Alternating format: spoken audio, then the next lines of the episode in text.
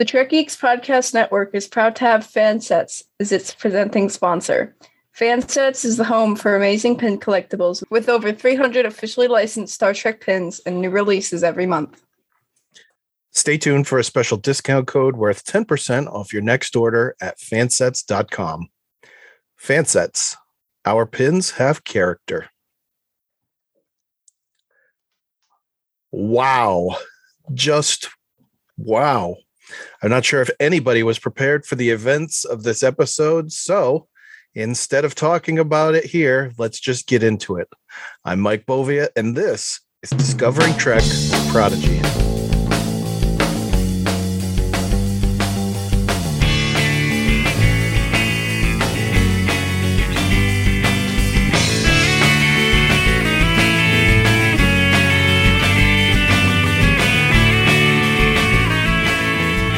Thanks for joining us on Discovering Trek, the Star Trek Universe companion presented by Fansets. This week on Prodigy, we wrap up the first half of season one with a lot of questions as to where we go from here.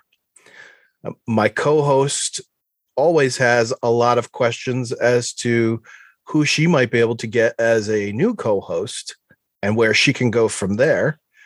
She is my progeny, Emily. And uh, how's it going on the front of trying to find someone new? Going very well. I called up so many numbers in my phone because I talk to so many people. You know that I'm I'm so social. You know, I always, you know, go out into the living room and talk to you guys for hours.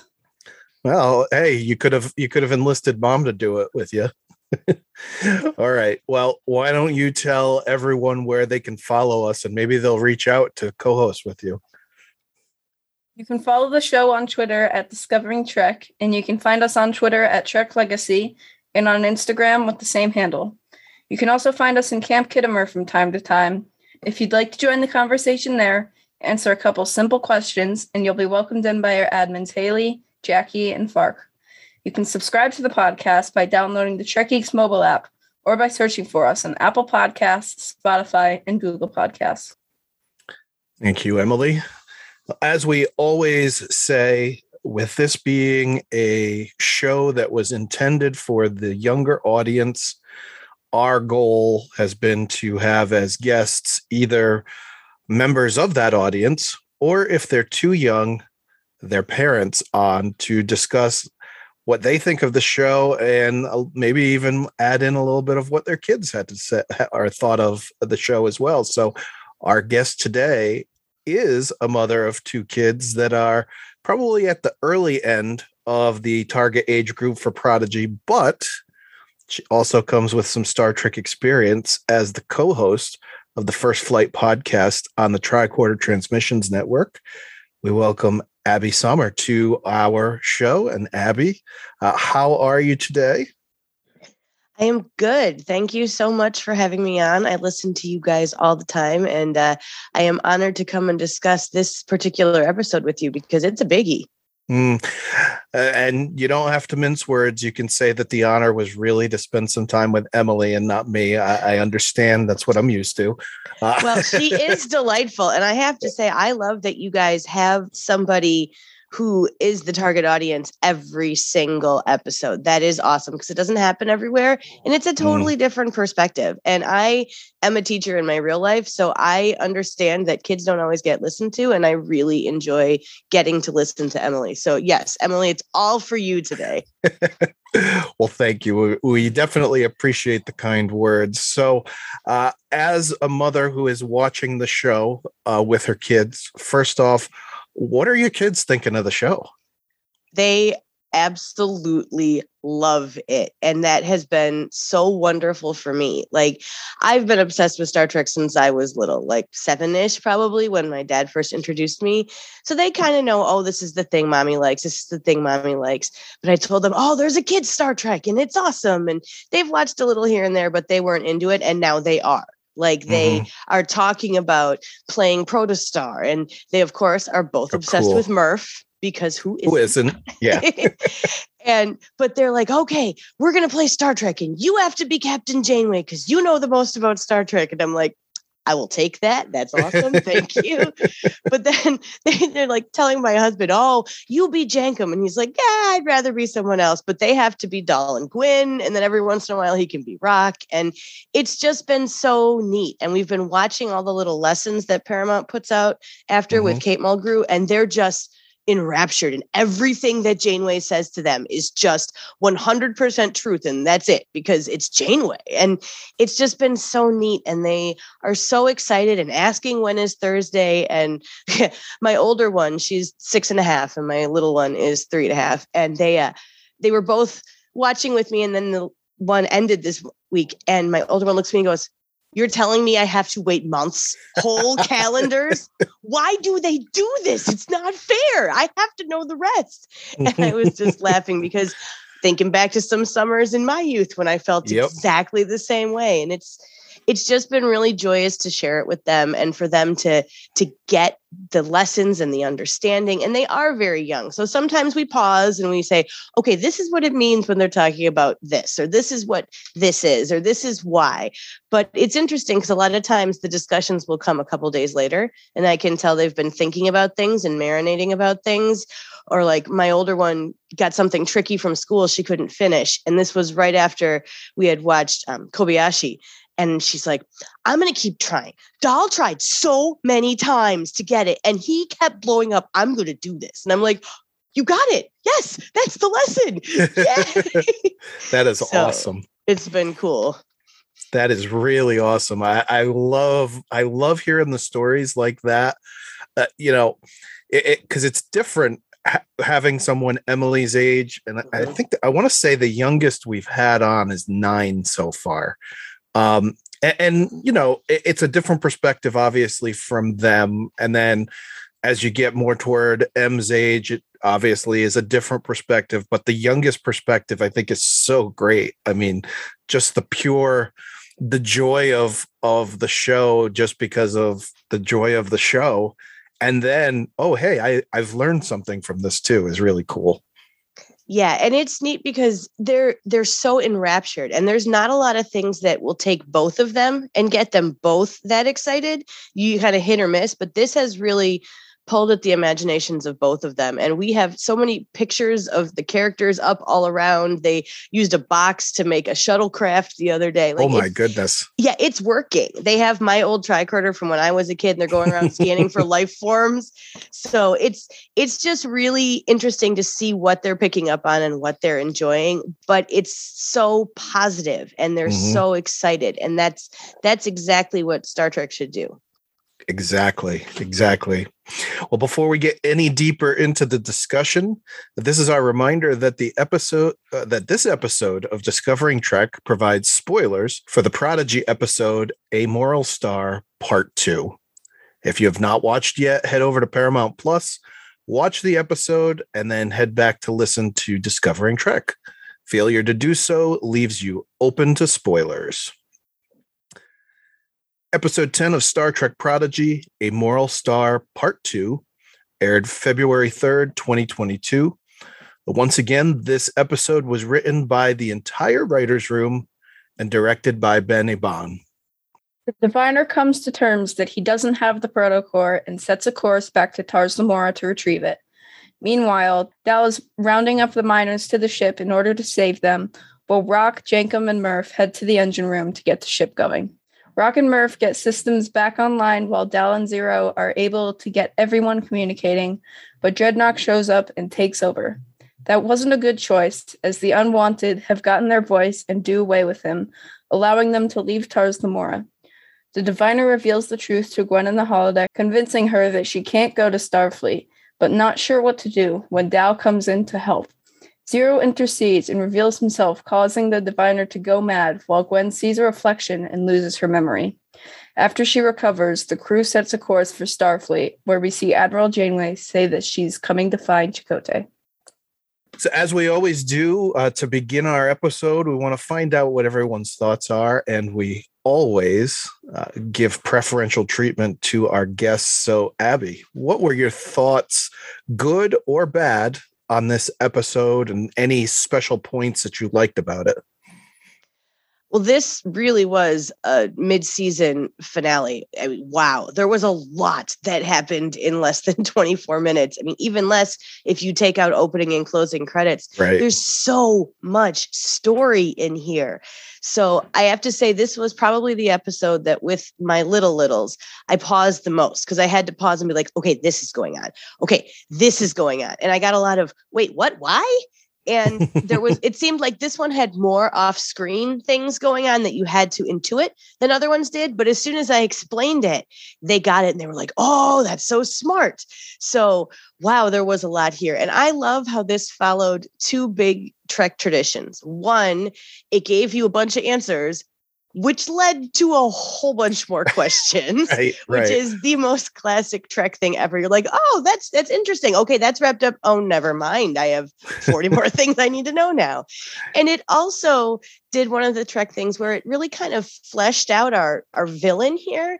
It, Mm. And even if you don't agree with what the diviner is doing and how he's doing it, you understand his motives a little bit more. He's not just an evil bad guy. He's not just out there to cause misery and pain and and terror in the galaxy. He has a reason and he firmly believes in his reason being the right one, which is both makes him sympathetic and scarier at the same time. And that is a very classic Trek move too.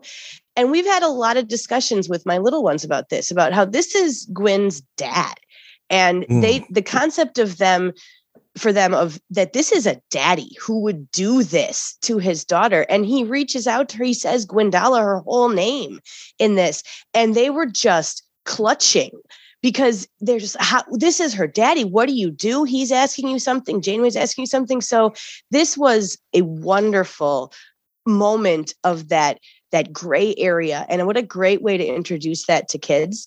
And at the end they don't know really who Chakotay is. We've had a tiny Mhm. little bit of chat about, you know, oh, this was her old first officer, and then he was a captain, and we saw him in that.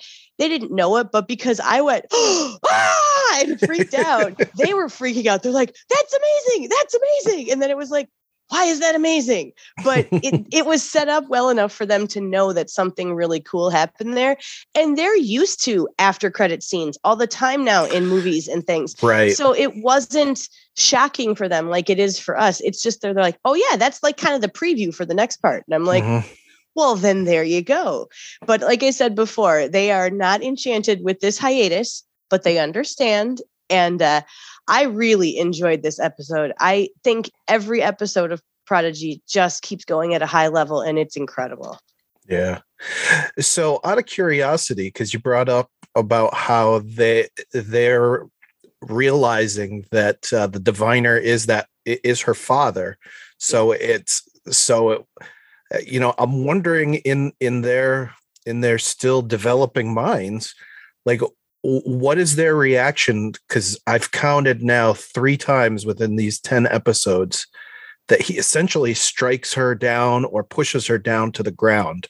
So what what has been their reaction to that? Because I know myself, like I, I'm taken aback each time, and it just it, it's helping to reinforce that he is a bad guy.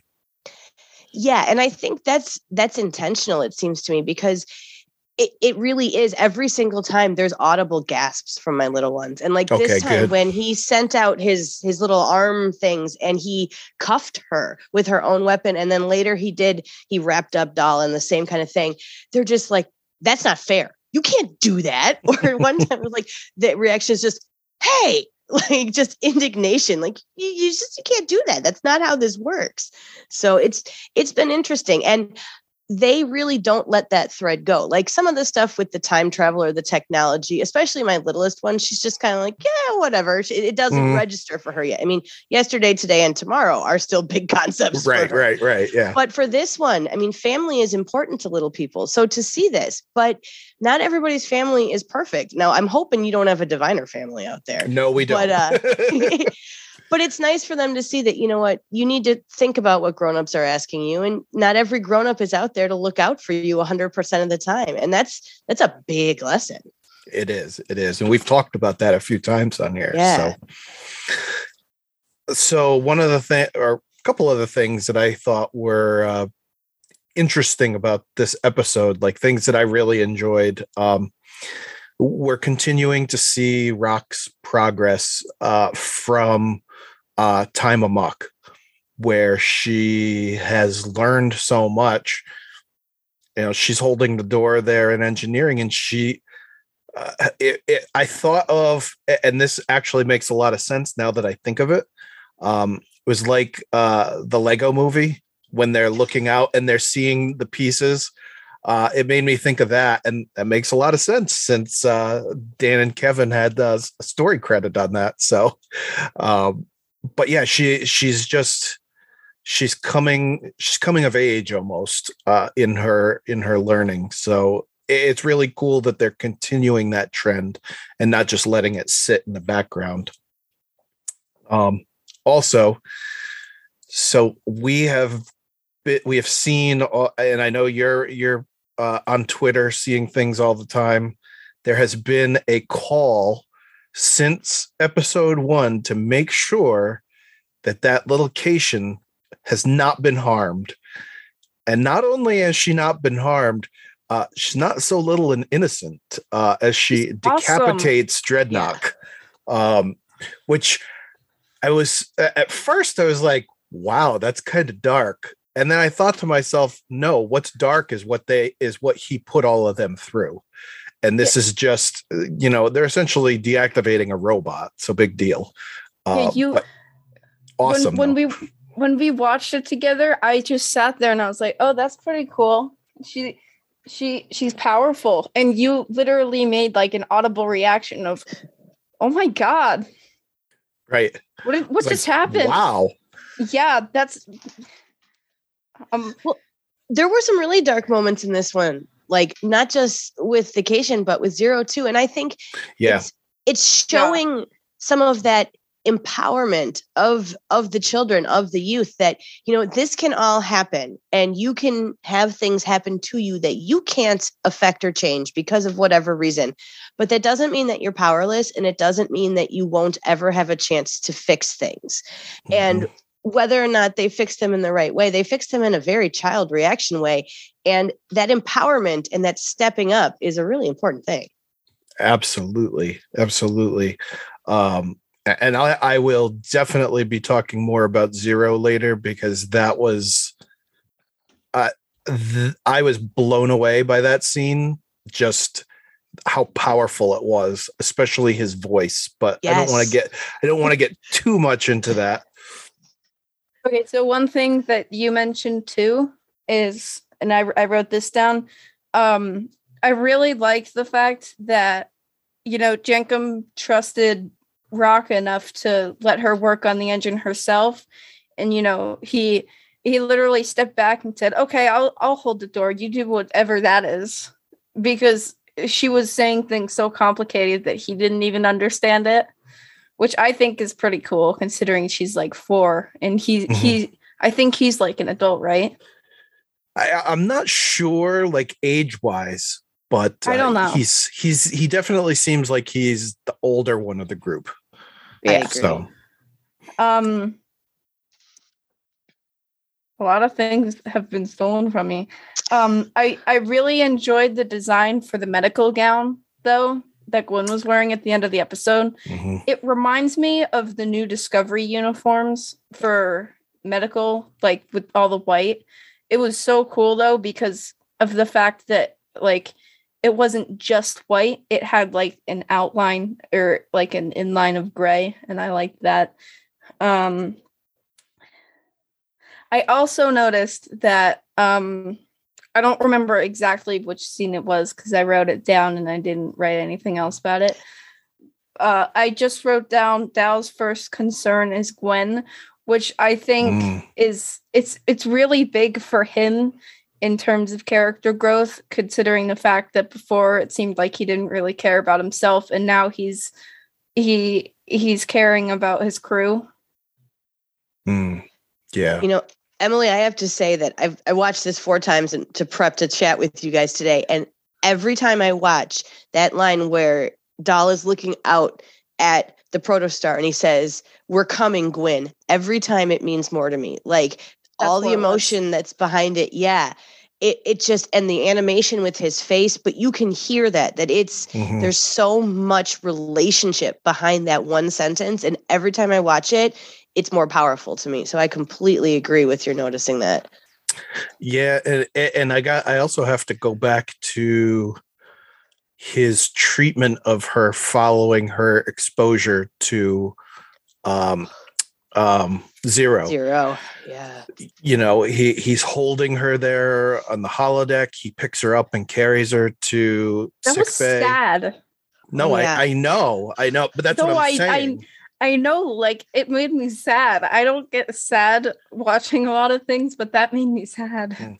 but then he but then he's also helping her walk around too like he he realizes the toll that this has taken on her um and he's doing his best to not just comfort her but also assist her as well I think there's a lot that I hope they do in the back half of this season, talking about the two of them exploring the lack of parents because they've both lost parents. I mean, Gwyn never had a mom, we're assuming from the process part that we saw there. right And now she's lost her father in a fairly dramatic way. And while he's not dead, he's definitely not there. He's not present right and uh and we don't know anything about Dal's parents. Where are they? What are they doing? Are they still alive? And I think that's a really important thing for them to explore. They've touched on it very briefly here and there, but that could be a really interesting road for the two of them to walk down.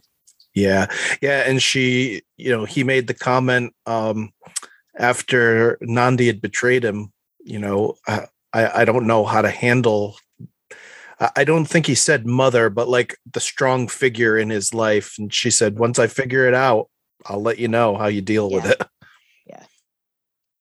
Library computer. Data being received. Since we are all Star Trek fans, I th- and Star Trek fans going back, I'm sure we picked up a couple of callbacks here and there. So this is the time for us to discuss that. Uh, so Abby, I'm sure that you came up with some callbacks from this because I know I, I almost at the end I almost jumped off the couch and I was like, "Oh, I know that." so go ahead. Well, yes, there are there are plenty here, and I'm not going to go through them all, but I'm going to just say there were lots of uniforms and com badges and LCARS and all of that kind of legacy stuff that that we could go into in great depth. And there have been many essays and Twitter threads and blogs and all that. If you want to go into the exact history of where all of them are coming from, that's out there and that's beautiful because the people who make this know their trek history and that is that makes my little nerd heart sing so i appreciate that um, I also loved that when Gwyn came out of sick bay, she's wearing the giant cortical Yes. monitor, which is the biggest Star Trek trope ever. You know, we just fried your brain, erased your memory, you know, exposed you to the vacuum of space, put this, Put this big, thing, on, your head Yeah. for a while. It's going to blink. It's not going to cause you any trouble, and it's going to be fine. So I saw that. Um, I also really felt that this one called back to me as an Enterprise lov- lover. It called back to Demons in Terra Prime, which was at the end of the fourth season of Enterprise, where you're talking about a group of people doing something really extreme because they think it's the right thing. Yes. And that has been something that you can see that in all different treks in all different ways. But this one really jumped out with those parallels with me, especially since there's a child involved in those episodes in Enterprise as well. Mm-hmm. But that's a wonderful Trek connection. And again, I love that they're putting that in a kid focused show because those those issues and those challenges come up in life a lot. So Mhm. thank you for putting that in starting now. And oh man, that coffee mug shot at the end when you just see the mug and the hand comes out, and I that's when my little heart started pitter pattering, and I was like, ah, ah, ah, it's Janeway. And we could go into the zillions of things in those little 34 seconds there. But uh, I'll leave some of that for you guys. The only other thing I wanted to put out there was I, I believe this is credited to TrekCore, and I believe it was Alex Perry who did this last week. But I haven't seen enough pointing out that a moral star, the name of this episode, is actually an anagram for Tars Lamora, and I think that's so cool and so nerdy and so perfect that Is Yeah, it, you rearrange the letters. Oh, yes. and a moral That's star becomes awesome. isn't it? And as soon as I saw that, I was like, "Ooh, ooh, that is the biggest inside joke, and I love it." So That's- that needs that's to be so- put up. That's so, thoughtful. Like I, I don't know. Like when I, I first heard the name of the episode, I was like, "What is that supposed to mean?" So shout out to Bill Smith because on we had him and Dan on for episode one and two when we were discussing Tars Lamora and stuff like that. And during that episode, Bill said, you know, I just want to point out that Tars Lamora, if you do an anagram of it, so he didn't say a moral star, Oh. he said it's a moral star. So like anti Oh. anti moral. Um, so I reminded him when we saw the episode title, and he was like, "It's probably the only prediction that I've ever gotten right ever." but uh, yeah, that that was that was pretty cool. But I, I know last week I forgot to mention that uh, when we covered part one, so I figured this week I should I should point that out and say, "Hey, Bill, you got one right." So Bravo, you- Bill. yeah, you're batting like you know zero three one. Well, you know, if we could predict it all, it wouldn't be very fun, would it? That's right. Uh, oh yeah, because I've been pred- I've had predictions that I I'm like stone cold thinking I'm right with, and then this week I was proven wrong. So I love it when that happens because it's it's even better when somebody else gets it right and he doesn't because I can look at him and I can I can give him a not just guess what you got it wrong. I can give it a guess what somebody else got it right. well, maybe you're the one person who has actually figured out what Murf is, right? Because there's one person out there that we've been Right. told one theory Right. out of the billions. So that that So- should count as double. right. So smarty pants. If you're so smart, then did you have any callbacks? And you Uh. can't and you can't cheat and use my notes. Why? no, that's Yeah, okay. no, I, I- I No, I didn't. I I'm not gonna I'm I'm gonna be honest. I don't really pay attention for that anymore. I kind of pay more attention to the stuff that I can go in depth on instead of the stuff that I've seen like once or twice and then I Mhm. forget about. yeah, I hear you. The the only shows that I've really gone back and watched again and again are Enterprise, Discovery, um, Picard, and Lower Decks. Obviously, I watched that a lot. And The Office and Parks and Recreation and A Good Place and Brooklyn Nine Nine. I've only watched Nine Nine twice, but I can quote it. Yeah. Which says a lot about me. yep. Well, but it also says a lot about you that you have gone back and rewatched the Trek that speaks to you because that's Mm-hmm. what the adults are doing. I mean, even people who are completionists and who go back and do rewatches, I know I will find things that speak to me, and I've watched certain things way more than others. And you know, the fact that you are that sucked into the show to not be paying attention to something else when you have the quote unquote assignment to look for Right. it speaks to how good the show is because it's sucking you in to that degree. I, I w- I will give her a lot of credit though. In the beginning, like she was she was nailing some of the callbacks. Um, yeah, I remember that from but- the earlier episodes. But like the last, I, I will say the last few weeks, it, it's like you have to be a dyed in the wool old school Trek fan to pick up on some of the stuff. Um, so that being said, Where there was was decks uniform?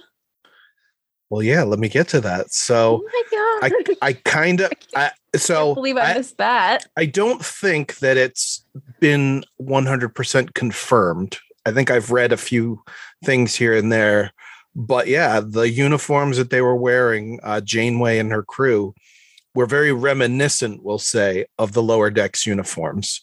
Um, and of course, the the uh, com badge that they had was from Endgame and The Visitor and All Good Things. You know, it's that. Uh, hey, it, back in the day, they would just reuse the same props. Now they can just draw it. Uh, but uh, you talked about uh, going back and rewatching. So I did actually go back and rewatch a Voyager episode after I saw this, uh, and it was Hope and Fear, the episode that the Dauntless was in, because I said, I, when the episode ended, I jumped off the couch. I said, That's the Dauntless. That's the ship with the quantum slipstream. And M goes, I don't know what you're talking about. I did that too. And then I'm calculating, okay, if they can jump this far in the slipstream, how many jumps would it Mhm. take and where would they have to cross? And yeah, so I hear you. And, I know and he didn't do that because he could never help me with like No. multiplication. No, I couldn't do that. I couldn't do that. But I do know I, I do know having rewatched that episode, the layout of that bridge that they put on here almost like 100% exact to how it was in that episode. So really cool. I don't even know what episode you're talking about. What's it Sure. from? Voyager. I I've only seen that like once. I rewatched the episodes that I really like, and that's it. Like at, when there's an, when there's a- a show that long, unless it's The Office where it's like 20 minutes, I don't watch all of them. I just watch the ones that I like. No, I know. But that night when we watched it, I pulled it up and I showed you exactly what I was talking about. I'm not gonna remember that. I don't even. You did. It was like it was like 4 days ago. I don't yes, remember did. you showing me that. Well, now you have a date for tonight, right? There you guys go. have an hour. There you go. And you got it planned. Um, uh, the one other callback that I put down was, uh, and I think we've kind of talked about this a little bit, but in this episode, we actually saw it the insanity that's caused from seeing a Medusan. Uh, going back to the TOS episode, Is There in Truth No Beauty? Um, we see Diviner gets the full brunt of it, uh, while Gwyn only gets the little glimpse and it kind you know her being able to survive that and only just lose the partial memory uh you know it's a little bit reminiscent of how spock was very quickly exposed and he was able to come out of it with some assistance so a bit A of giant callback cortical there. stimulator, right? yeah That's right your right right You know that that scene really scared me because I don't understand how shows can make it so that you know that nothing bad's going to happen to them because they're the main characters. But I literally forgot in those moments that she was a main character and that nothing bad could Right. happen to her. Yeah, and you were afraid that she was going to die. I Yeah. don't know that they're going to do that to kids. Probably Well, not. I kind of, I kind of feel like that would be crossing the line. What's funny is that both of my girls, sometimes Prodigy runs right up against the edge of their scariness factor, Mhm. especially with like Drednok. Like he he Yeah. can be real scary. And this scene with Zero was the same way. And I like how they didn't really show anything graphic. Even when the Caitian took Drednok's head up, like nothing is graphic, but you completely get it. And the you know animation, what's happening. Yep. yeah, the animation in their eyes. And it was so interesting because you see it happen with the diviner, and then you see it with Gwyn, but it's just a little different. And my six year old grabbed my arm and she goes, That's Gwyn. What is she gonna be okay? You promised me that in this Star Trek, everybody is okay. You can't they can't do this. And then that's been her biggest objection since then is, you know, I have to know that Gwyn is going to be okay. How can she not tell them that they're going to destroy Starfleet going back? Mhm. She was trying to remember. She said it so many times. That's her honest gut reaction is, Yep. is Gwyn going to be okay? And I have to keep telling her, Gwyn will be okay. Starfleet will be okay. The Federation will be okay. It's this is just the scary part before you know Mhm. the happy. And Yeah. But it, yeah, it was massively affecting and really intense this time. My little one turned her head away for a second, which I, I get, and that's our strategy. You don't want to see it, turn away. There's still seven seconds of Picard and Stardust City Rag that I turn away from. So Oh, yep. I- right at the beginning. I know what Oh. you're talking about. Yep. yeah, Wait, what? We'll talk with later. Icheb, uh, Yeah. it's okay. Well, she probably no, doesn't remember. No, I do that. I didn't look away, but it made me sad. Yeah. Um, I like the characters nobody likes. I will I will say um and you know not to not to say it's good that your kids were scared but Right. the fact that they were that they are that invested in it I think says a lot about what this crew creating this show is doing um so great I mean I can't I haven't heard positive hype around a Star Trek like this in a really, really since right really long since time. Next Generation Mhm. and, and you know Well- Voyager in the beginning probably. Well, how are you going to be negative about it? It's a kids show. What's the worst that you can say? No, you would be surprised with some people. there are people whose lives it is to just destroy anything that brings other people joy. And Yes. why they watch Star Trek is beyond me, but yeah. Please specify how you would like to proceed, sir. So Star Trek has always tried to teach the audience something about itself. Now Prodigy is bringing that to the next generation.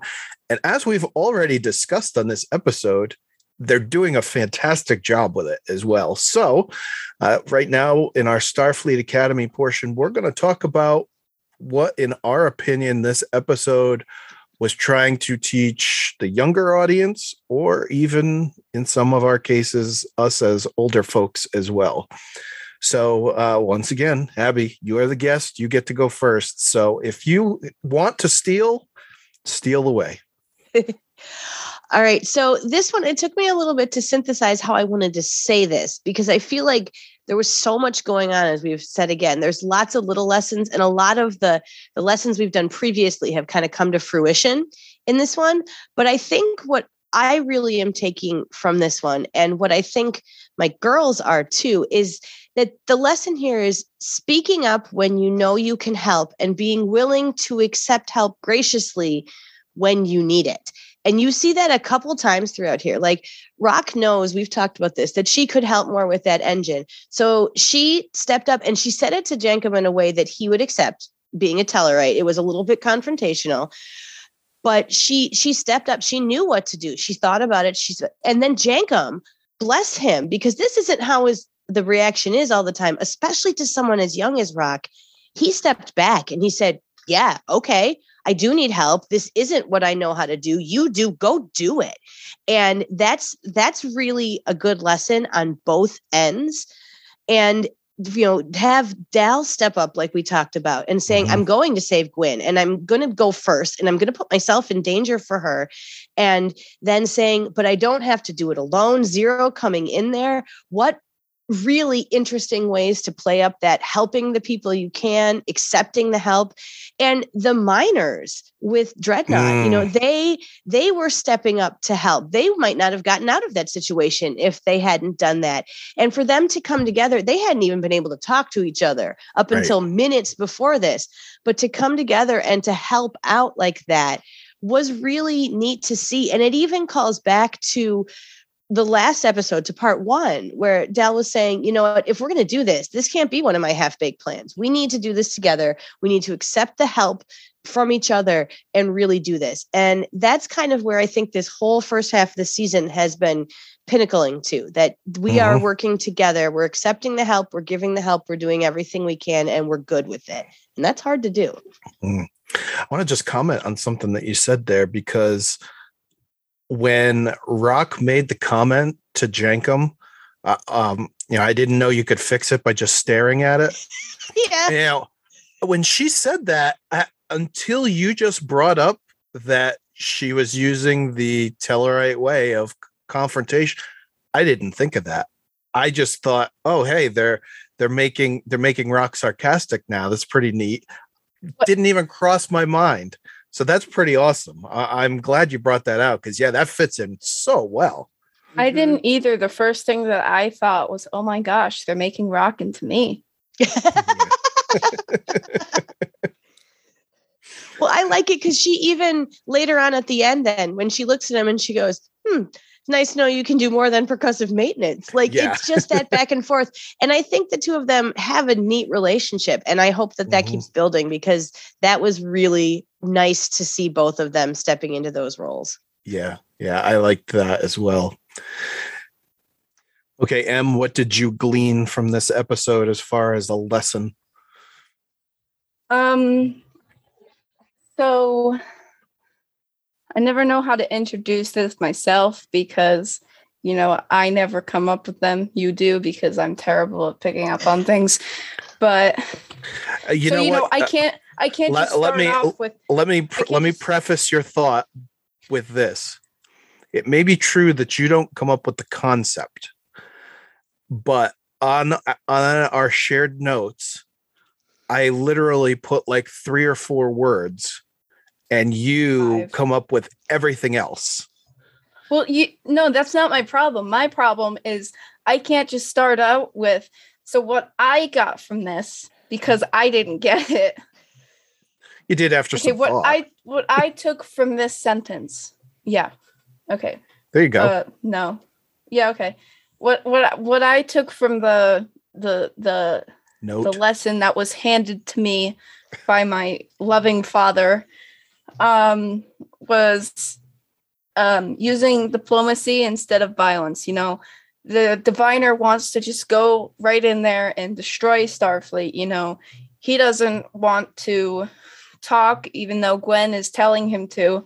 He he wants to watch them destroy each other from the inside and you know eat away at their defenses and crumble. And you know it would be a lot easier because you know i understand where he's coming from from the point of view that in his mind starfleet is the enemy because you know basically an entire planet got destroyed you know except for him it was basic genocide and you know i Mm. i do that might not be the right word, but I, I see where you're going. I don't know. Well, you know, but like his planet was destroyed, and in his mind, the only thing that it could have been was Starfleet, because you know that that's just all that he saw. He might not know why or how, but that's what he that might be have been what he was told or what he saw. And you know, his way of getting back at them is to do the same thing that they did to him, but that's not always what you want to do because he doesn't know if it was an accident or if it wasn't their fault or if they had to because they went after Starfleet and they were just defending themselves. And Mhm. you know, it would be a lot easier if he just went in and talked to them and said, you know, down the line in a couple dozen years, you're going to do this to me and my planet, and I don't like that. So if you could try and not, Mhm. that would make me happy. And you know, in in that aspect, if you do that, I won't blow up all of your ships. How does that sound? So how about how about some real world application of that then? Right. Well, it's it's like you know, just because somebody does something to you, that doesn't mean that you have to do the same thing to them. It doesn't even mean that you have to get back at them, right? Like you could and you could think that somebody did something, but it was it might not be them. And it might have been an accident or it might not have been their fault. And that's just what you saw or what you were told. And that that it might not have been their fault. You might be misinformed and you know you have to take into the fact you have to take put it in your head that it might be your fault it's not necessarily yours but you know that might be it and you have to accept the fact that not everything can have this satisfying ending of you know Revenge what's the word or getting your own way. revenge Yeah. i can't So- hear you one second So let let me let me say this. That monologue from M came from these five words: use diplomacy instead of violence, and that was it. So she can say all she wants that uh, she doesn't figure out the lesson, but once she's led in the right direction, she gets it. I think you have been insightful for every time I've heard you, Emily, this episode and before. So So I'm actually going to talk a little bit about something that uh, you talked about a little, Abby, uh, before, and that is how uh, the diviner looks at this as something that needs to be done to save his race. But he actually said a couple of things that are like red flag, especially in our day and age. Um, you know, he said the first thing that shot on my radar right away. He said the Vaunaka are confident in their supremacy. and then uh, when talking about the two sides to the Civil War, he said there were those aligning with the Federation, and then there were those who would die to preserve our way of life. Um, so, you know, that screams to me that uh, not only was he xenophobic, but he's a racist. Yeah. you know, um, and I like how there was a use of words there for the adults to get what the point was. But yet it was a simple enough point where even the kids could get the thought of why isn't he even giving people a chance without meeting them? Um, and boy, is that something that's lacking today. Can can I can I say one thing? Sure. So I I do understand where he's coming from with this supremacy. Like I don't think that I would use supreme because you know I don't think that that's fair. But he did say that as far as they were aware, they were the only other life in the galaxy. So I do under- Right. I I do Mhm. understand it from that perspective. But if I thought that I was the only human on Earth, I don't think I would feel supreme. I think that I would feel really sad and lonely. I, I uh, and I appreciate you saying that, Em, because that's a good point that I hadn't even taken into account. They did think they were the only ones, Yeah, so I mean, you know that could be where the confidence comes from. I mean, I, I, I'm not saying that that way of thinking is right, but it's it's the kind of thing where they don't seem like they know any better to think otherwise. Well, I think it's really So- interesting because Star Trek always points out things that are happening now, but they put it in the future so people can, you know, interpret it how they want. This was Mm-hmm. speaking on that, here's for the adults and here's for the kids. And the best shows out there do that. And it's speaking to what we see going on here now and what Mhm. we we see and feel in society and in our world but i think that you also have to look at the fact that the the diviner is reacting to a huge traumatic event Mhm. and he is does think that he and Gwyn are going to be the only ones left. And that kind of lonely desperation does things to people. And Yeah. again too when the federation came he was an adult already it sounds like. And i Mhm. think sometimes that well guess what? We're not alone in the universe. Sometimes it's easier for the younger kids to absorb and take in and digest than it is for the older people who've had a much longer time for their way of life to be so i Right. think that's a very interesting parallel and i think it's interesting to see how Gwyn's initial reaction is so different than the diviners and that's that's very purposeful but that is so much what's going on these days too Yeah. that what an i wonder in 5 years when we look back at this if we will have seen that grow even more in its relevancy or if maybe it's a push for us to take a different path Yeah, yeah. I, I, I, I definitely like how, uh, the contrast that you just talked about. Yeah, he's like he's like the uh, old man, get off my lawn guy, you know. And she and she's like, hey, you know what? Let's let's talk it out. Let's figure it out. You know, she's got uh, young minds, fresh ideas. Be tolerant. Uh, Mhm. You know, she's she's doing she's trying to work for the better good or the greater good rather uh kind of like how janeway is teaching her uh which is which is really neat. But yeah just it was it's it was kind of scary when i rewatched it and i heard that sentence that they're confident in their supremacy. I was like oh man that is tough to hear. But when m brought up that point it it made me think more about it so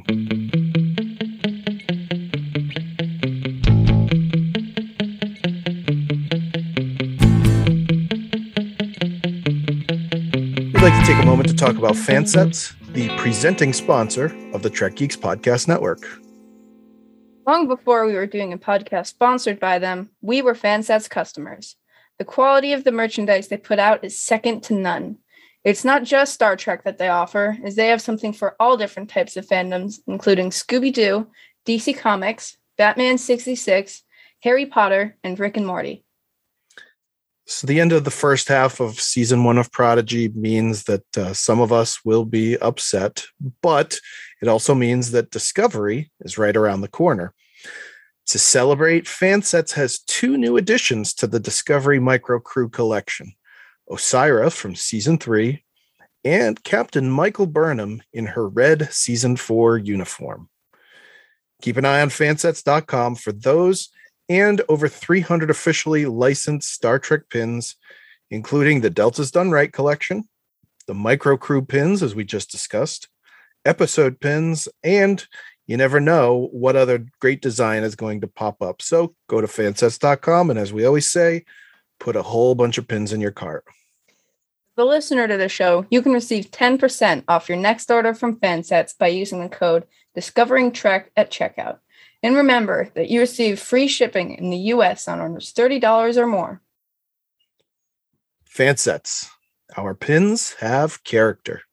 And we thank Fansets for being the presenting sponsor of the Trek Geeks Podcast Network.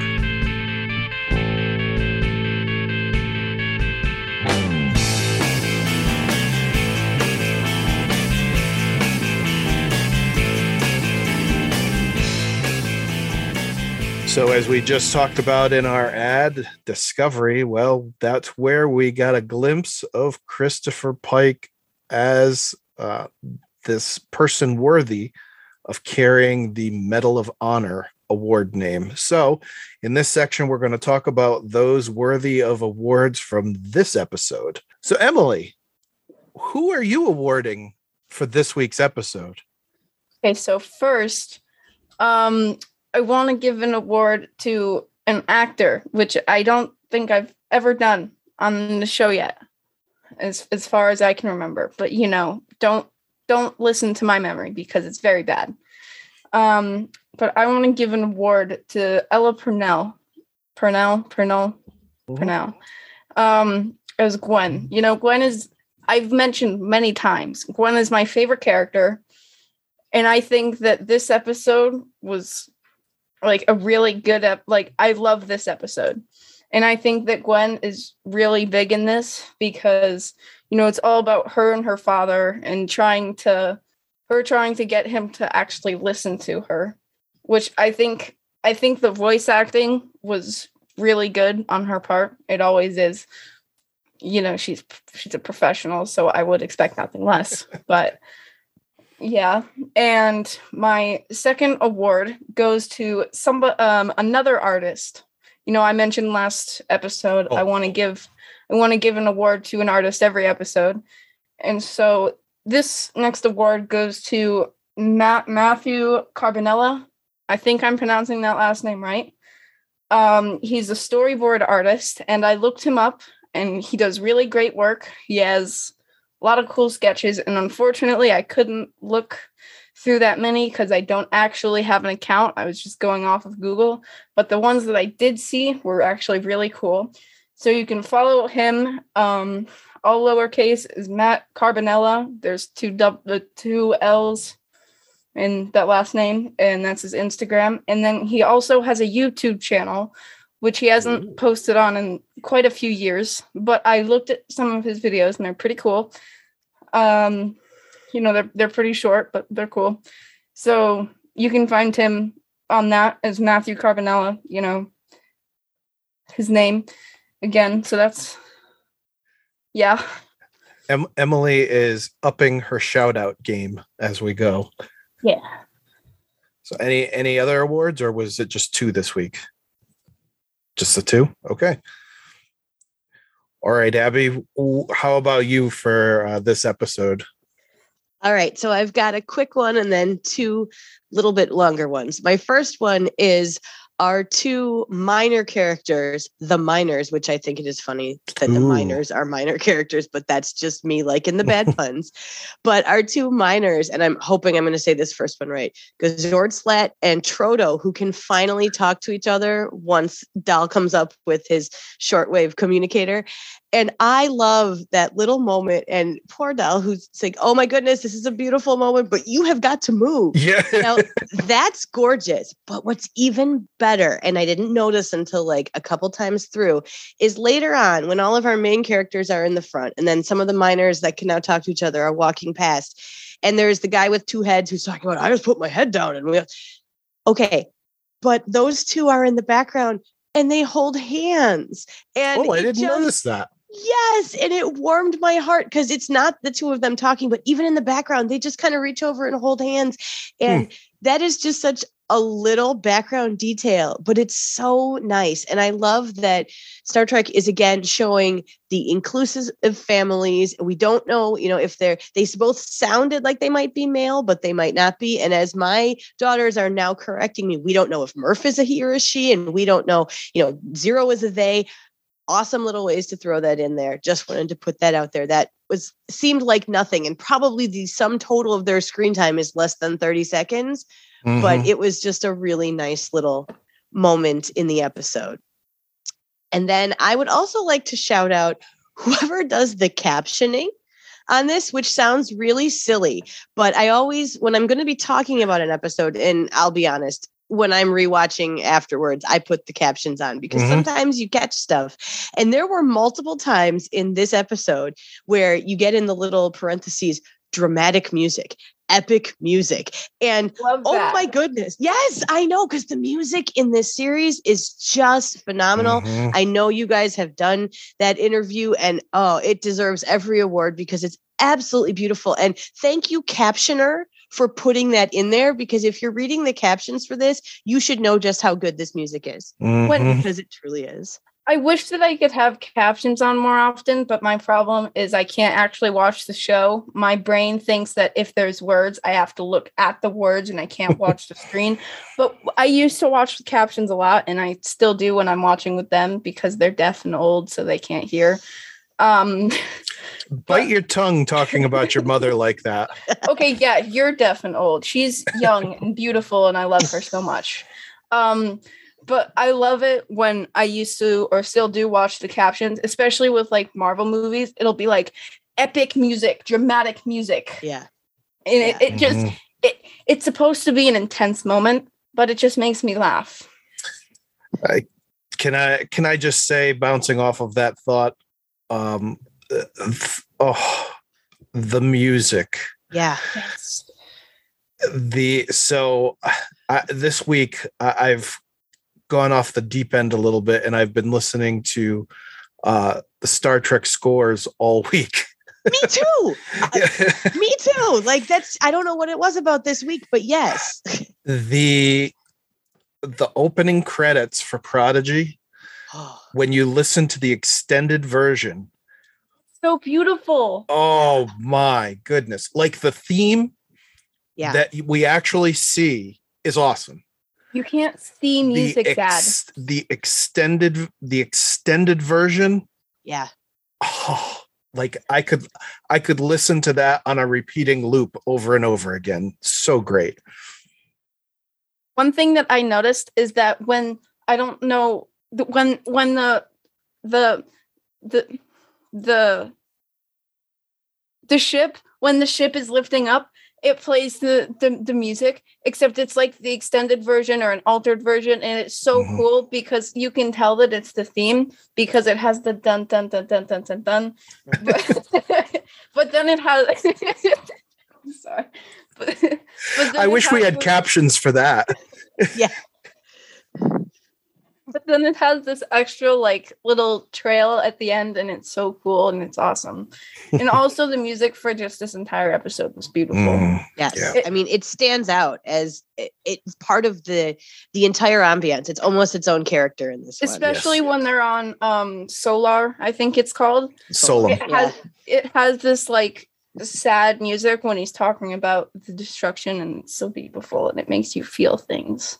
I agree that the theme to to Prodigy is goosebump inducing every single time. And you know, they might have added the little skip intro button on Paramount Plus now. You're not hitting it for this show? Like never. Never. I, I I saw it this morning or when I was doing my notes and I was like, what psychopath would click that? My Wow. girls like to go through the theme and say all the characters as they show up in there. So there's yeah, why would you skip this theme? the Yeah. humanity. cool But but I had one more then too, if we want to finish up my my three pike medals here. And it's the the fight between Janeway and the diviner and about how she got those upgrades and now she's solid. So that in itself is awesome. And I hope she went and hugged Rok-Tahk right after all this. I think everybody was thinking that. Yep.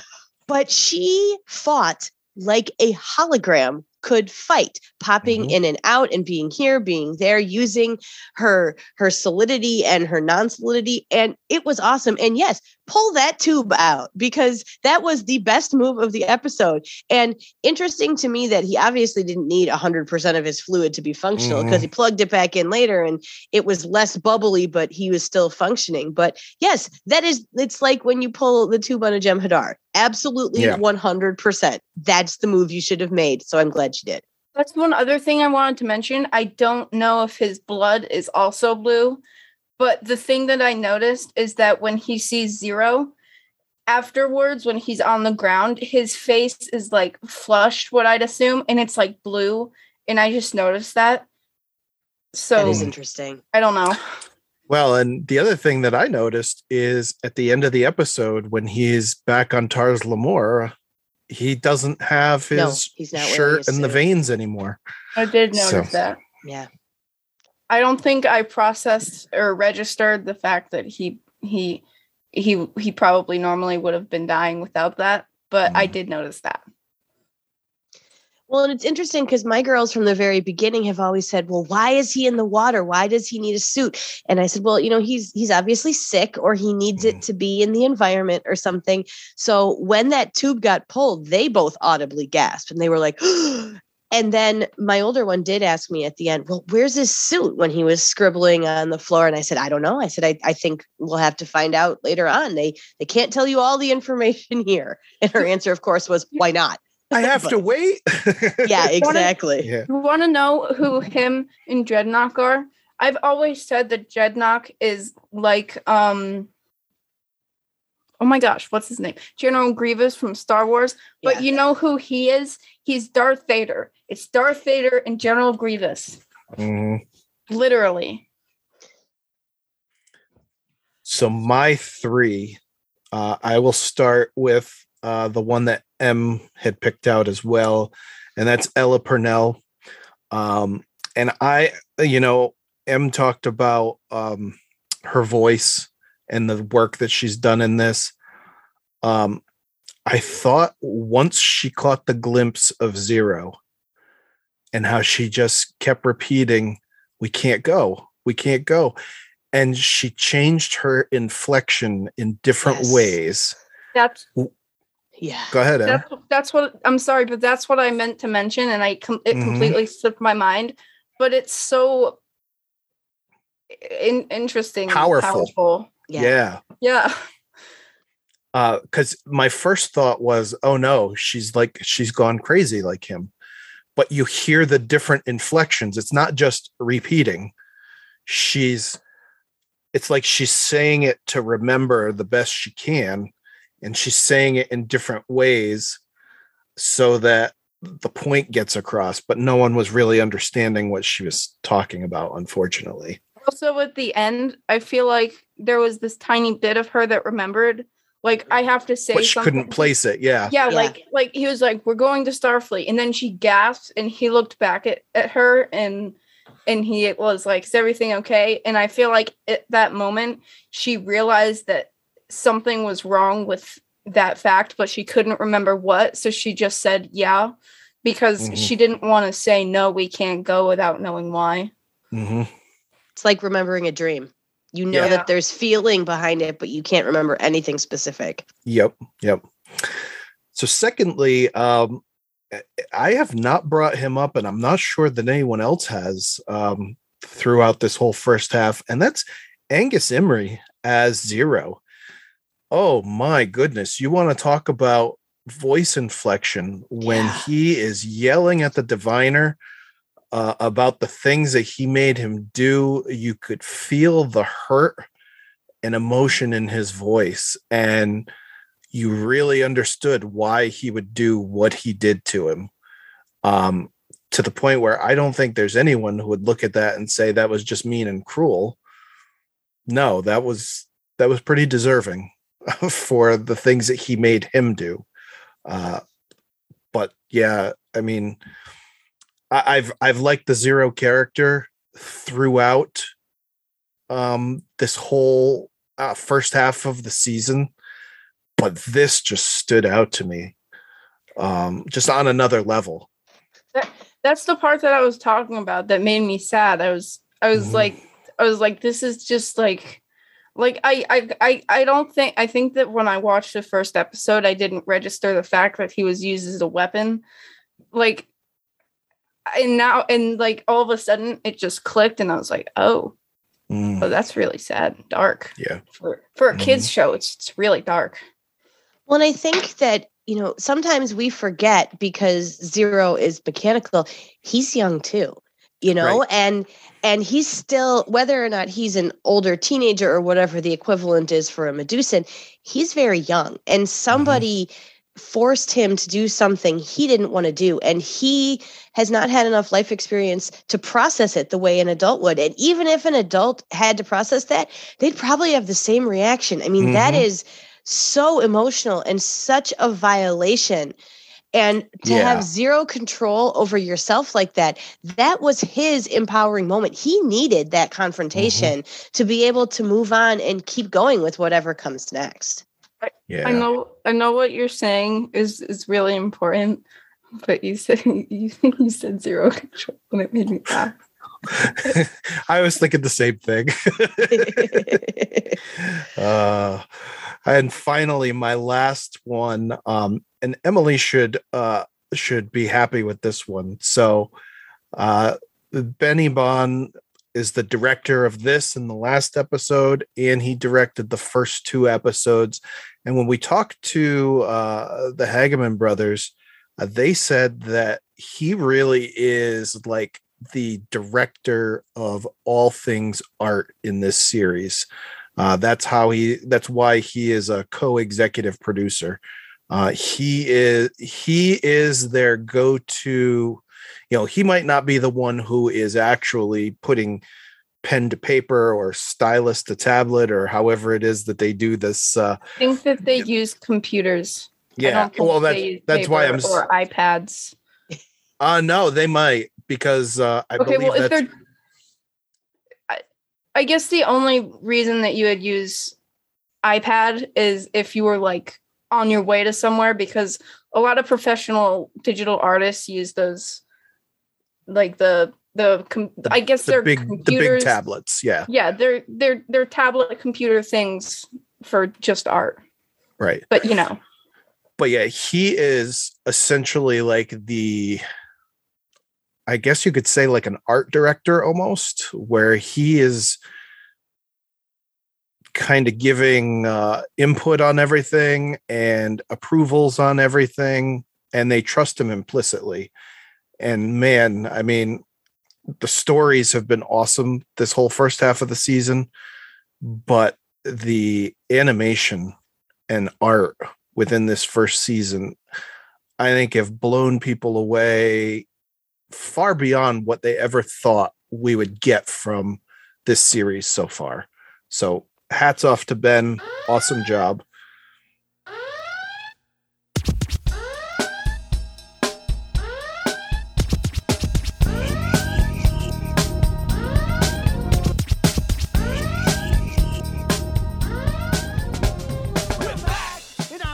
Right. Well, we have reached that portion of the show where it's time to engage the protostar drive.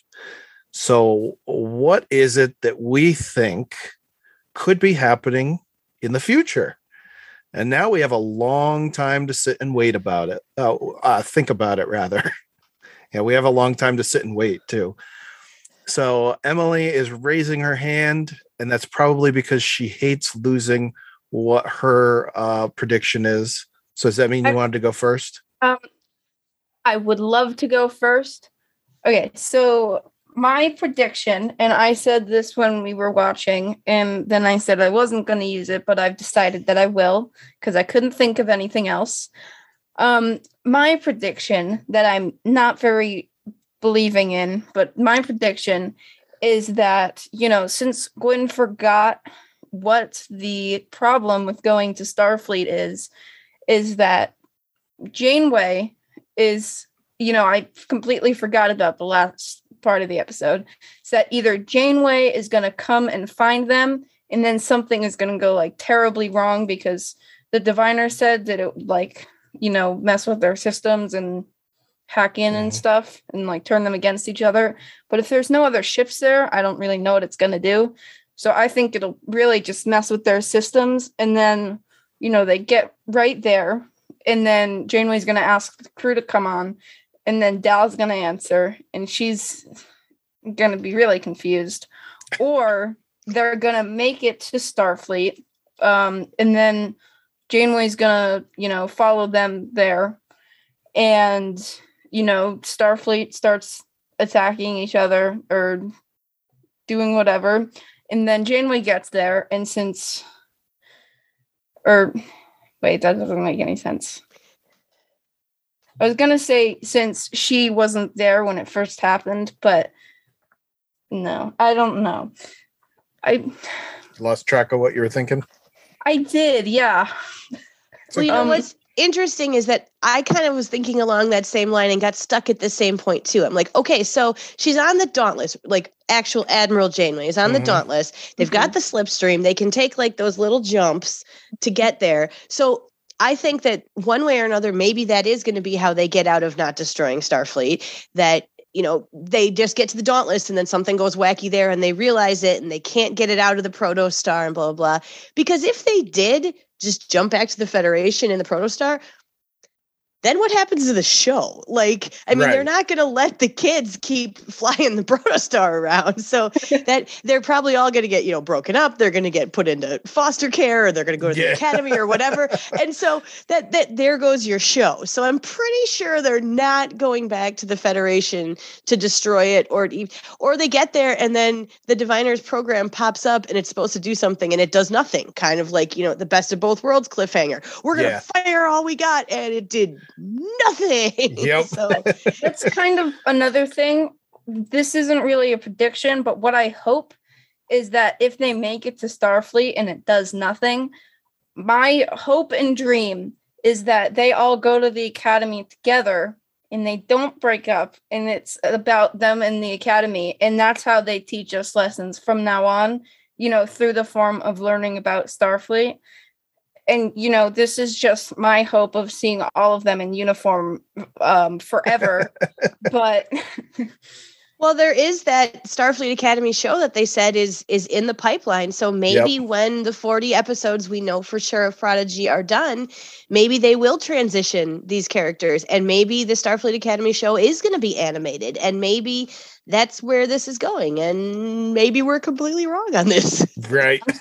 i'm still waiting for section 31 show to come out Me too. and i've heard that it's not going to happen for a while and that's made me disappointed because i've already been waiting for a couple of years Well, they just said that it's probably coming soon. Well, at least beginning. How about that? So did that cover your your whole thought, Abby? Um, that I don't was wanna my, cut my you off. first. Yeah, yeah. I have Okay. two other minor little theories. Okay. Are you done, Emily? I don't want to step on your awesome toes.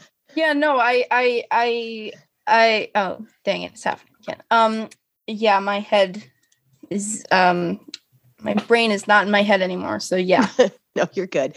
But I think that's one of the fun parts about having a larger break kind of like this is because you do get to sit there and theorize and hear other people's wacky things and you know put things together and that's part of what I like about Star Trek is is having those theories and getting enriched by the more people you talk to and the more you hear and then you're probably not right anyway and that's one of the reasons that I enjoy the show is because as someone who's consumed a lot of sci-fi in the past when something can happen that I don't see coming, I really appreciate it because that means that even more people have thought of things than me obsessively sitting here for the next 6 months or whatever.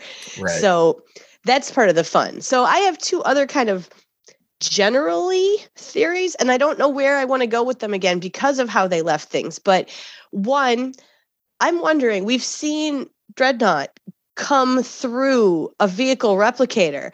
And it, it's given me kind of vibes of, of the vorta. And you know how many of them are there out there? Is he still lurking in their vehicle replicator system? I would have purged that right, Right. away but you know who knows? How many of him are there out there? Like is his head still enough to if you plug it in somewhere is he going to virus something? Is he going to show up somewhere? Mhm. there's a lot of possibilities there and i don't think that we are necessarily done with the diviner either.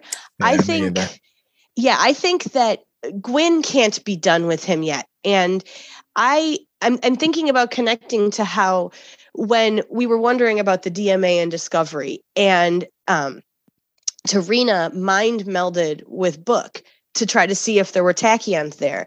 Can Gwyn do something similar with the diviner when they get, you know, the little blue head glowy thing going back and forth?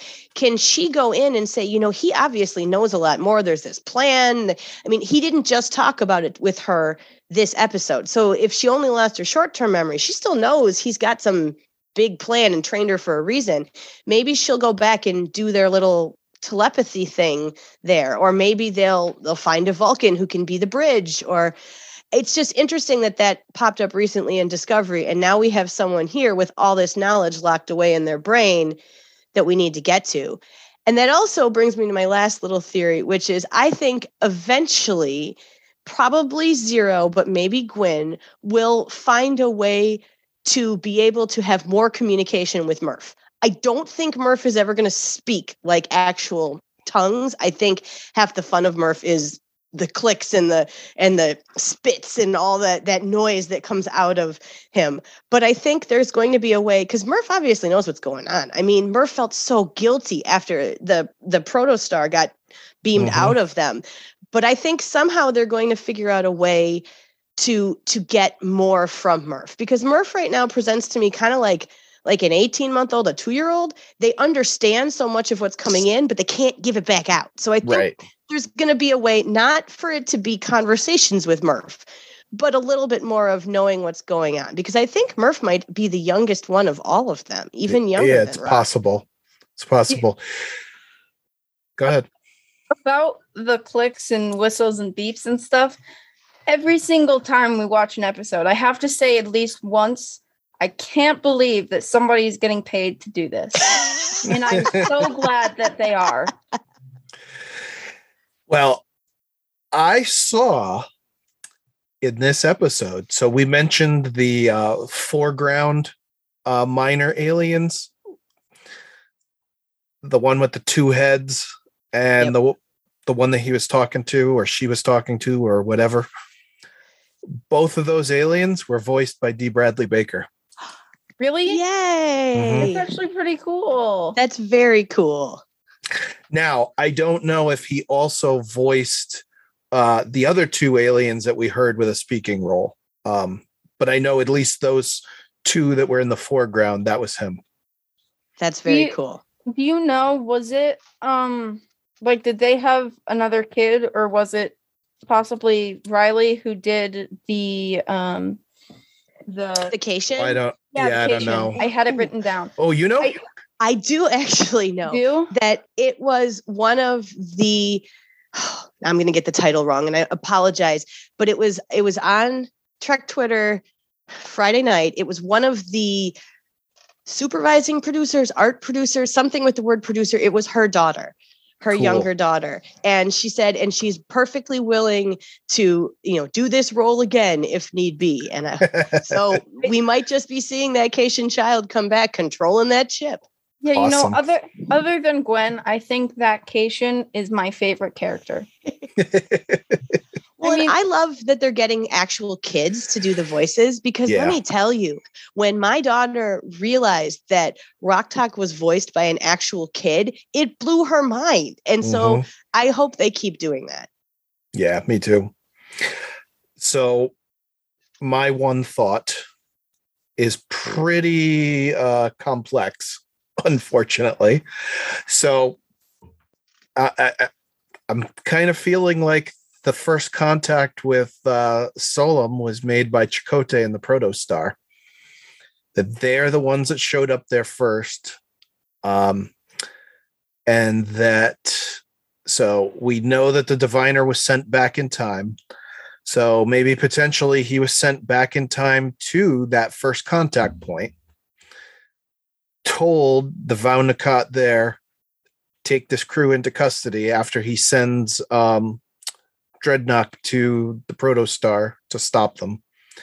He steals the Protostar and somehow does something that triggers it wrong and it sends him further back in time and that's where Gwyn comes up.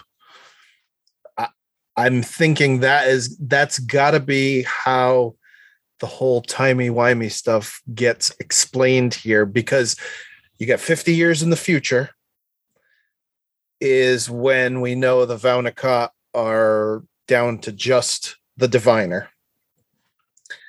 But we've got 18 years prior to where we're at now, or 17 years, that Gwyn was born or created or whatever you want to call it. But we also know that it's not that long ago in the present time that the protostar had Chakotay as its captain because his aging in that video looks very similar to how they had Vice Admiral Janeway on the Dauntless. So you got to believe that that part is within our given time. So somehow the three time periods have to be explained and that's just my thought that that's how it happened. Somebody um on social media said, I can't get it out of my head that Chakotay is the diviner. And I'm just saying. Oh I'm yeah, not, I, I'm I not, showed you that. I'm not proving this, but I'm also not disapproving this because I did some face over work and the facial features kind of line up a lot. And you know, I I did some altering of the proportions for the diviner because it's got kind of a skinny face, and I could make it look like Chakotay pretty easily. So that's kind of weird. Well, I was going to say there is no way that Janeway would have uh, pulled the plug on Chakotay like she did on the Diviner, but that was hologram Janeway, not real Janeway. So, Well, and I wonder too whether or not Chakotay is the diviner, which I've I've read and seen some of that too, and Mhm. that's definitely an interesting theory that you can spin. Where's the rest of the crew? Like, yeah, and that's part of it too, because for a while it was, oh, the crew's going to be the miners on Tars Mhm. Lamora. Well, that didn't come to pass. So, but there is so much of this timey wimey everything. And then we also know that discoveries put people in the pattern buffer. Are they all hanging out in a pattern buffer somewhere? I mean, that could be really interesting that suddenly you you pop them back down but again this show is going to focus on these kids so these Yeah. kids have to be in control of this ship so there can't be a whole bunch of like Right. starfleet officers hanging out somewhere ready to go they either have Mhm. to be incapacitated or or jailed or somehow altered or sh- sent back in time or stuck somewhere because otherwise they'd just show up and take over the crew and be like thanks you guys did a great job now go to Right. the academy yeah, so there's got to be some of that practicality in there too. And I always come back to the diviner has said, you know, and the dread he and Drednok have talked about the order, the order. So Mhm.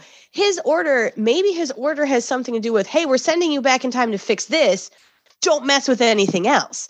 And him making Gwyn has already done that. So he has to be careful about when he goes back if he Mm. says, Well, I followed one of your directions, but not the other one. So now we have all this. And, you know, he doesn't seem like the guy to give up if it doesn't work the first time.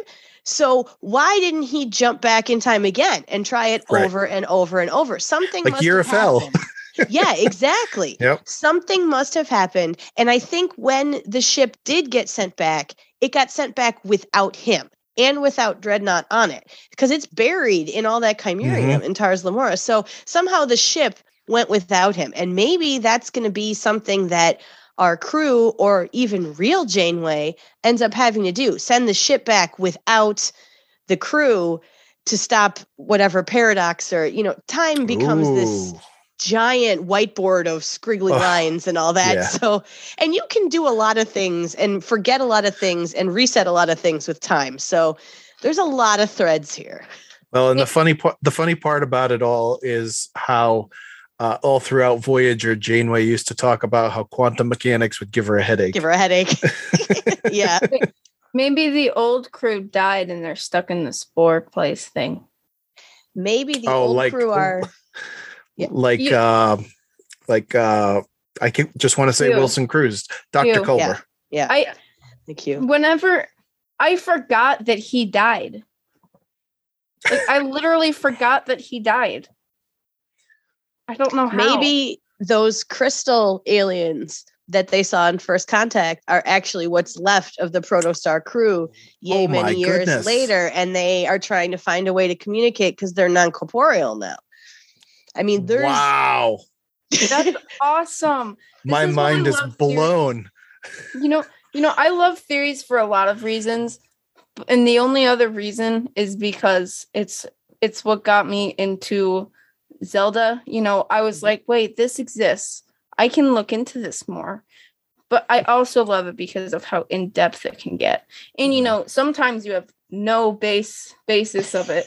You can just say this, and all of a sudden it'll become this big thing sometimes. yeah, people will help you find reasons that your theory could be correct or not mm-hmm. correct. and that's half the fun is the theorizing. Yeah. And you know, you brought up you brought up Chakotay's crew. Like I remember when they announced back in uh, October that uh, there was going to be uh, Jamila Jamil that was going to Yeah. do a voice and Jason Alexander and Daveed Diggs. They showed up in this episode. Uh, You know that they are the Dauntless crew. Hmm? So I I was way off. I thought that was Chakotay's crew, but now we find out that's the Dauntless crew. Uh, so we're gonna get to hear Jason Alexander again after the hiatus. It sounds like I don't know who any of this is, except I don't know the actor. you know who you know who Jamila Jamil is. That's Tahani. Oh, okay. Wait, was she in other stuff? She's been in a few other things, but Yeah. that was her biggest breakout role. Jason Alexander was on Seinfeld, and he's been in Star Trek before. Yeah, he was in Voyager. Yeah. Who was he? He was Um, one episode, the think tank guy. Think who tried to steal seven. Oh, I remember power. that. That used to be one of my favorite episodes. Yeah, it's a That's good actually one. really good one. Yeah, that's and that's him. Daveed Diggs was um, in Hamilton. He was Lafayette and Jefferson, and he I was did- also the teacher in Wonder. That's where I've heard of him. I knew Yeah. that I'd heard that. Right. He left. He left. That's why from the good place, I remember Janet saying there's a rumor that David Diggs is coming back. Ah. I remember that. Well, I'm sure we could talk about uh, theories for the rest of the evening, uh, but we'll let Abby get back to her family. So, Abby, if people would like to continue this uh, awesome theory conversation or prodigy conversation or enterprise conversation with you, where can you be found online? The best place to find me personally is on Twitter, and I'm at Abby M Sommer. That's S O M M E R. And I welcome any theories and and prodigy ramblings. And I post a lot of stuff on there that my kids say about prodigy and their art and all that. So if you're looking for some prodigy fun, I'm over there doing that. I also co-host the First Flight podcast with my wonderful co-host Melanie, and that's an Enterprise rewatch podcast. We're both really huge Enterprise fans, and it should be getting some love on its 21st anniversary year here. So if you'd like to find us, you can find us on all the socials at First Flight Pod. Now, we love Melanie. We've had her on to discuss Enterprise in the past on uh, Legacy Trek. So, say hello for us. I absolutely will. And thank you for joining us. This was a blast. Yeah, Uh, this was an honor and so much fun. it was anytime, uh, well, we have 40 episodes confirmed of this show. So I- I'm sure know- we're going to have to have repeat uh, guests. So And speaking of theories and 40 episodes, you know that they've already planned out like into the late 30s. So they're just sitting back somewhere. All the writers and the Hagemans and all them, they're Mhm. just laughing at us. They're like, if Yeah. they only knew. right. But I love that. I love that they have thought that far ahead to be dropping us crumbs to find now. Yeah. Yeah. I was so shocked when they told us that one episode takes two years to What? from start to finish. You remember that. No, I don't. All right. Well, we can talk about it after. It's a labor of love for sure. Yes. Don't forget that you can support Discovering Trek and the Trek Geeks Podcast Network by subscribing to bonus content on Patreon. Get access to unedited audio of all of our podcasts and a lot of other perks. If you'd like to support this and the other member podcasts of the Trek Geeks Podcast Network, Beam on over to patreon.com slash trekgeeks for subscriptions start as low as $2 a month. And for more great Star Trek discussion, check out the aforementioned member podcasts on the network. In addition to Discovering Trek, there is Trek Geeks, Rewind, Politreks, Five Year Mission, Deep Space Pride, Drawn to Trek, Infinite Trek, The Divine Treasury, The Sci Fi Sisters, Science Station 2, and With the First Link. You can find all these shows and where to listen on trekgeeks.com slash listen or by downloading the Trek Geeks mobile app. Trek Geeks Podcast Network. No one talks Trek like we do. The first half of this season has been an emotional roller coaster and has certainly proved to us that Star Trek is in its golden age right now. A show that was created for kids has captured the hearts and attention of adults as well. And now, in best of both worlds style, we have to wait a while to see how this season continues. But rest assured, once it is back, we also will be back to discuss those episodes. Also, keep an eye on Discovering Trek for intermittent shows throughout the hiatus. And to quote Hologram Janeway, we have only just begun. Until then, never stop discovering. Music for Discovering Trek is provided by Five Year Mission. They're writing an original song for each episode of Star Trek. Hear more of their music at fiveyearmission.net. Discovering Trek is a production of Coconut Media Works. Executive producers Bill Smith and Dan Davidson. For more great Star Trek discussion, discover the other shows of the Trek Geeks Podcast Network at trekgeeks.com or find us in Apple Podcasts, Spotify, or your favorite podcast app.